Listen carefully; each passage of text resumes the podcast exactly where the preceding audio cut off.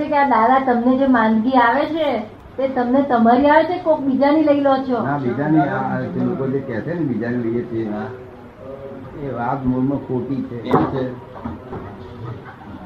આપણા લોકો ભોળા ને. આપણા લોકો ભોળા એટલે માની જાય બધું. મને પગે એવું થયું હતું ને એવું થયું હતું ત્યાં એનો અહીંના ડીએસપી હતા. અમદાવાદના. આસિસ્ટન્ટ ડીએસપી દેસાઈ સાહેબ. એ મને દર્શન કરવા આવ્યા દર્શન કરવા આવ્યા ત્યાર પછી મને કે છે "આ તમે કોનું દાદા લાયા આ બધું? કોઈનું કોણ લાવે છે? આ ખોટું લોકોને પર ઠોકે બેહાડી છે આ બધા સાધુ છે બધું બેહાડ ઠોકે બેહાડી છે લોકોને પબ્લિક છે ભોળી બિચારી.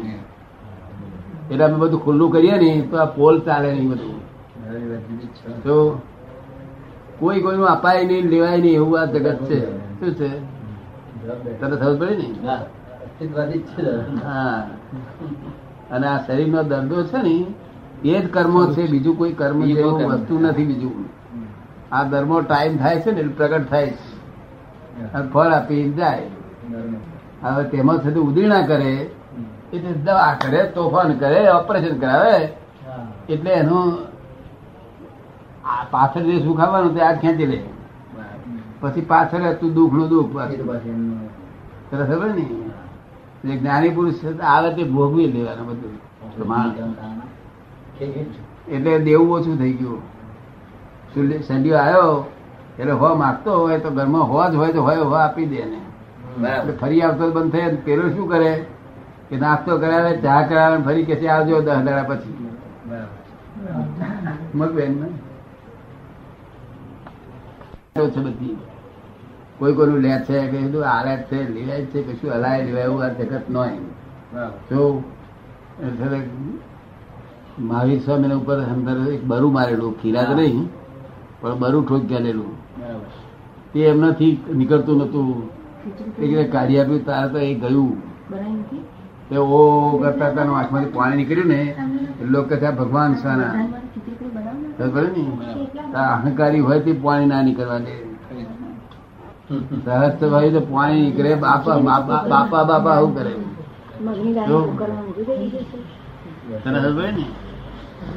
અહંકારી હોય તો બધું જ કરે. અહંકારી હોય તો આ પાણી ના નીકળે બુમાઈ ના પાડે.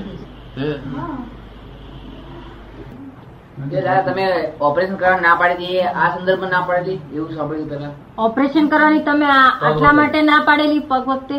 અહીં ઓપરેશન કરવાથી અમને શું થાય કોઈકનું લોહી આપવું પડે ને? તો અમારે તો મુશ્કેલી બી થાય.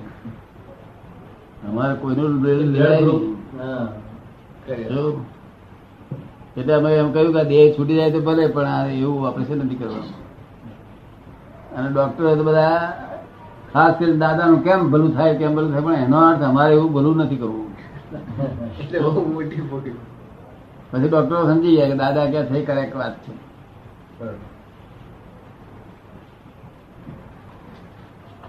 મને દેશી છૂટો માન્યો હોય છે એને બહુ અસર થતી નથી આવી બધી એમ કે એવું કે છે.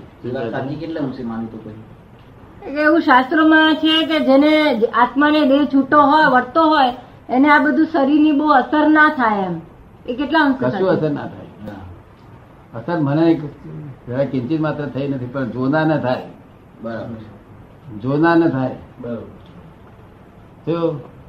કેમ કે મહાવીરે બૂમ પાડી હતી દાખલા તરીકે તો એ કયા સંદર્ભમાં માનવાનું પછી મોટા ડાક્ટરો બીજા નાના ડાક્ટરો કહેતા હતા કે આત્મા છૂટો છે એવું જોવું હોય તો દાદા પાસે જાવ કે છે જો આ ફ્રેક્ચર થયું તો પણ કેટલા જોવાયો હતો. મહાવીર ભગવાને બૂમ પાડી હતી ને? બહુ રડ્યા તા હું. એ શું? એ કેવી રીતના થયું હતું કે? એ શું કેમ? સંદર્ભમાં જેને દેહ જુદો વર્તો એમને એમને દેહ છૂટો વર્તો તો છતાં કેમ આવી બૂમ પડી ગઈ? એ તો દેહ દેહ ના સ્વભાવ ના હોય તો એ છે જ્ઞાની નહોતા. હા જો બૂમ ના પાડી હોત તો આપણે જોડે જ્ઞાની નો